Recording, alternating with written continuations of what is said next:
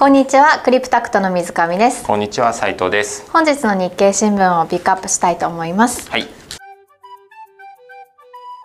でもその物価の話と資産価格の話とよく混同されてごっちゃになって話する人多いんだけども、本来そこ分けて考えるべきだろうと思っていて、今日はこの9面にあるインフレ耐性株マネー逃げ込む市場にスタグフレーション懸念っていうところを少しピックアップしようかなと思ってまして、スタグフレーションってそもそも分かるかな。書いてくれてんだけどね、一応ちょこっとなんか12度よくマーケットの振り返りで出てきたけど、ね、忘れちゃいました。これ僕年末かな、年末か年始かの時に、ここでも言ってたんですけど、今年もしかしたらワーストケースというのがテーマとしてスタグフレーションっていうのが出てくるかもね、みたいな話をしていて、でこれ何ぞやっていうと、そのインフレと景気低迷が混在するというか同時期に発生しちゃう状態のことをスタグフレーション、一番良くないってことですよね。物価は高いけれども、物価はだから上がっていく、上がり続けてんだけど、景気回復はしとらん。だからそうね、個人として一番最悪、個人としては普通に最悪って感じの状態で、でもそんな景気が回復してないのに物の値段上がることなんてあるみたいな、で普通思うと思うんですけど、なのでそんなにしょっちゅうは起きるものじゃない。だけども、いろんなその特殊な状況が重なるとこういうことが起きることも、実際過去起きてたこともあって、確かこれ1970年代ぐらいのアメリカとかそうだったんじゃないかな。あんまり景気が良くない中でインフレだけはすごい起きてたとか。何か特殊な事象が起こったんですかっていうわけではない。今回のも似てるといえば似てるんだけども、やっぱりまずはその資源というのかエネルギーというのか、要するにね、一言で言うともう必要なものは供給不足、で供給が少ないと物の値段って上がるじゃない。なんだけど別に景気全体がいいわけじゃないから。なんかその値段の上昇を消化して、いやじゃあ賃金も上がってみたいな、そういう話でもないし、ましては値段も上がるからより需要も減って、景気も回復しないというのか。なるほど、そうか。じゃあ経済がそんなに別に良くないけれども、需給バランスによってただ物価が上がってしまったっていう。だからまさに例えばエネルギー不足とかになってくると、原油とかさ、エネルギー系のものがコモディティの値段がどんどん上がっていきますと。でそれは必要だからもう受け入れざるを得ない、だけども別に景気がいいわけじゃないから今までと同じ量使うわけでもないしとか、家計は細っていくっていうような、それで結局景気も後退していくような。ただ景気後退してもそれによって需要も減る側面はあるので、それが例えば値上がりしてたエネルギーなりなんなり資源というものが値下がりする傾向っていうのはもちろんあるんだけども、それ以上にやっぱり供給が細ってると、需要が減ったとしてもまだ追いついてなくて供給の量が、で結局それでインフレは続いていくっていうようなイメージで、じゃあなんで今そんな話なのっていうと、一つはずっとね再三言ってますけど、コロナ以降やっぱり生産の部分がぐんと落ちてしまったこととかを背景に、いろんなものの供給が細ってる。だからここにエネルギーに加えて今だと起きてるので半導体ずっと不足してて、もう半導体が不足、これも半導体なのみたいなものまで、パーツ不足で次の入荷は3ヶ月後ですとかってなってくると、当然今あるものはどんどん値段上がってくんだよね。ね、ちょっと転売屋じゃないけどさ、確かにそういう中古のものとかはすごい上がるし、だからそういうのがあって、そうするとインフレは起きてる、だから供給不足なのでみたいな。ただじゃあ全体の景気いいかっていうと実はそうでもなかったりすると、所得は増えない可能性があるとか、所得はだからインフレの量に追いついてこない、でするとそれがスタグフレーションのまずきっかけみたいな。でかつ今まさに起きていることとしては金融緩和をすごい打ってるので、やっぱり金融緩和ってお金がジャブジャブ市場に溢れてくるってなると、インフレって言っても物価の話と資産価格の話とよく混同されてごっちゃになって話する人多いんだけども、本来そこ分けて考えるべきだろうと思っていて、ただ金融緩和によって資産価格がすごい上がっていくと、一番最たるものっていうのと結局資産価格が上がるっていう中でコモディティの値段金とか原油とかその金融緩和によって投資マネーがそこにも入ってきちゃうっていうのが、結局そこが一番リンクして、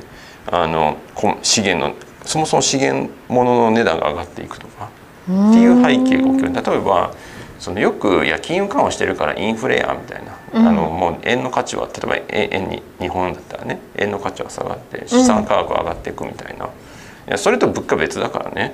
20年前の吉野家の値段とさ今の吉野家の値段そんな変わんないじゃんみたいな話でしょ、いや別に円の価値減ってないじゃんみたいな、そこ見たらそうだし、それは物価とやっぱり資産っていうのは全然話が違って、だからそこ混同して議論するとめちゃくちゃになるんだけども、でも全くだから別に資産価格が上がったからといって物価に影響ないかっていうと必ずしもそうじゃないっていう一例、分かりやすい例としてはまさにそのコモディティ、資産価格が上がっていく、まさに投資、ますか市場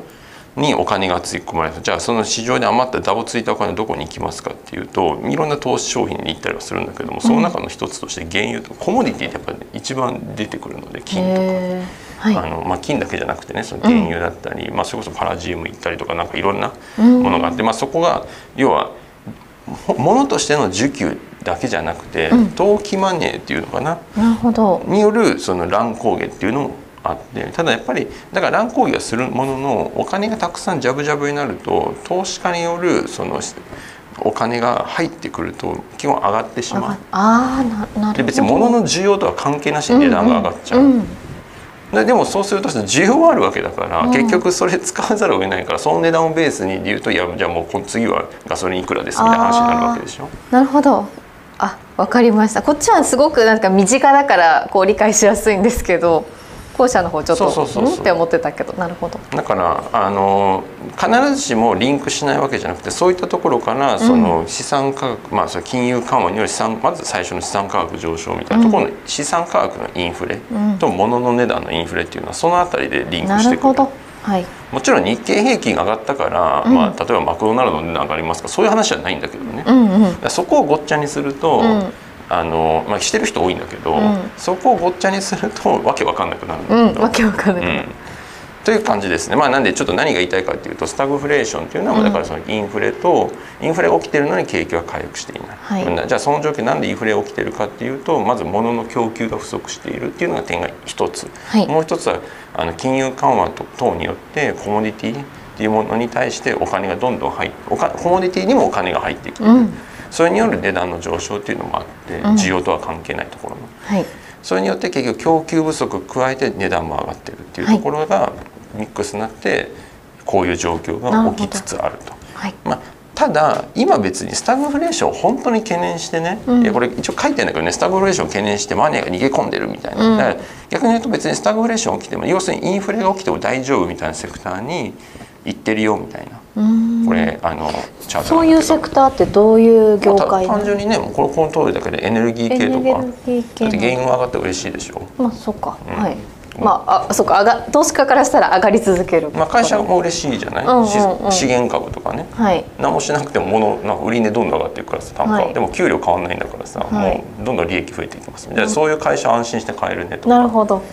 金融もそうで、金融って別になんだろう、そういう資源系とかそういうコモディティ系じゃもちろんないけども、これインフレがすごい起きると、やっぱりこのインフレを沈静化させるために金利って上げていくのね。でまさにだからそれでインフレが起きてるから金利上げなきゃっていうのがアメリカで話出てるような話なんだけども、金利が上がるってもちろん金融にとって嬉しい話だから、それいいよねとか、それインフレに対して対抗力というのか、耐性がある株、もっと言うと仕入れ値上がっても、もうそのまま顧客に価格転嫁できますとかね、そういう会社は強いじゃん。一方でさ、価格転嫁そのままできない会社もいっぱいいるじゃん、特に C 向けというのか、一般大衆向けというのか、そうですよね、そんな簡単に値段上げれないみたいな、そういうところは割を食うかもとかいうので、お金がこう変わってるよみたいな話なんだけど、でもこれ別に今のところ本当にそれを気にしてる人が多いかっていうとそうでもないと僕は思ってます。最初ワーストケースこれはみんな意識してるけど、はい、今は別に普通のインフレが来てる、うん、だからインフレに強い株を買ってるだけで別にこれスタグフレーションを気にして買ってるわけじゃ僕はないとは。日経はもう一足一歩突っ込んだ記事にはしてますけど、はい、まだインフレぐらいしか気にしてない、うん、それこそなんか3年ぐらいかなコロナの治療薬とかができたりして、うん、なんか経済今後活発するかなとかって勝手に思ってたので、そうね、だから別にまだどっちに転ぶか分かんないっていうのもあるし、うん、あとそもそもやっぱり需要が減れば景気が、ね、思ってる悪いですと、そうすると需要は減るわけだから、はい、それはそうは言っても供給不足だと言っても需要が減れば需給はだんだんバランスしてくるし、うん、まあさっき言ってたさ金融緩和によるマネーの膨張みたいなところもさ結局インフレを抑えるために例えば利上げしますとか、まあ、利上げの前に量的緩和を減らしますとかね、うん、そういう金融引き締めの方動くとさっき言ったこっちのお金も減ってくるから、はい、まあ結局そういう対策によってスタグフレーション、要するにインフレも抑えられて需要も、まあ、需要が減ってくるっていいのか分かんないけど需要が減ったりとかマネーを抑えることはインフレが抑えられてくるとかっていうのは別にあると思うし、うん、むしろそれがベースだとみんな思ってる。仮に景気が思ってるより弱かったとしても、まあ、別にスタグフレーションその状況でさらにインフレが起きるとみんなまだ思ってないとは思います。うん、で加えてみずちゃんが今言ってくれたようにまさにそのコロナの治療薬がうんぬんみたいな話だってあるし、まあ、ちょっと今話すっ飛ばしちゃったとこもあるんだけども5ページ、はい、5目のところでアメリカ景気デルタ株が冷や水とか、うん、消費がちょっと弱いとか、うん、ちょっと景気がみたいな、まあ、多分ここの話もあるからスタグフレーションみたいになってるんだけどもちろんここは気になるところ、はい、なんだけどもまあ、これが本当に冷や水なんで景気抑えられてきたらインフレも落ち着くよねとまだみんな見てるし。うんうん、まあでもそれだってコロナの治療薬とかねいろんなそのなんだろう、まあ飛び道具じゃないけど一発逆転みたいなものあるから、まあ、それ次第では、まあ、そもそも別に景気も良かったねっていうこともありえるので、うん、まあまだ市場はそこまで見てないかなと思いますけどねスタグフレーション。なるほど。ただワーストケースを考える上ではいい題材いい記事なんだかなと思います。うん、まあ、9面に書いてあることとこの5面の記事なんかはリンクしてるし、まあ、もう少し言うとそこからコロナの治療薬の話とかっていうのにリンクしてるので結局ここの部分っていう治療薬の部分も、まあ、投資の視点では当然見とくべき。これ別に、うん、いや治療薬作ってるごめんどこだっけ治療薬メルクだっけメルクですねアメリカのメルク。そうだよね、はい、だからじゃあメルク買いだとかさっていうだけじゃなくてこれそもそもこれが出るんだったら相場全全体買いかもしれないとか、ね、そうですよね、うん、なんか全体的に上がってきそうな感じがなんかコロナ負け組株とかがどんどんむしろそっちが上がるかもとかね、うん、だからこういうニュースもまあ当然メルク見てないからいいとかじゃなくてね、うん、追っておいたり、まあ、それは結局この景気とかにつながってくる、うん、つながってくればさっき言ったワーストケースで言ってたスタグフレーションなんかもまあそこまでまだ織り込んでないと僕は思いますけど、まあ、もし織り込んでる人とかいたらねじゃあやっぱそうじゃないんだっていうとその逆戻しの株の動きもありえるし、うん、例えばここで、ね、ずっとやられてるヘルスケアとか不動産とかもし本当にこれスタグフレーション懸念でこうやって、うん、パフォーマンス悪いんだったら逆にこういう銘柄がグッと上がるかもしれない。確かに、うん、キャッチアップしてきてとかね、はい、まあそういう話ですかね。面白いと思ったらいいね、チャンネル登録よろしくお願いします。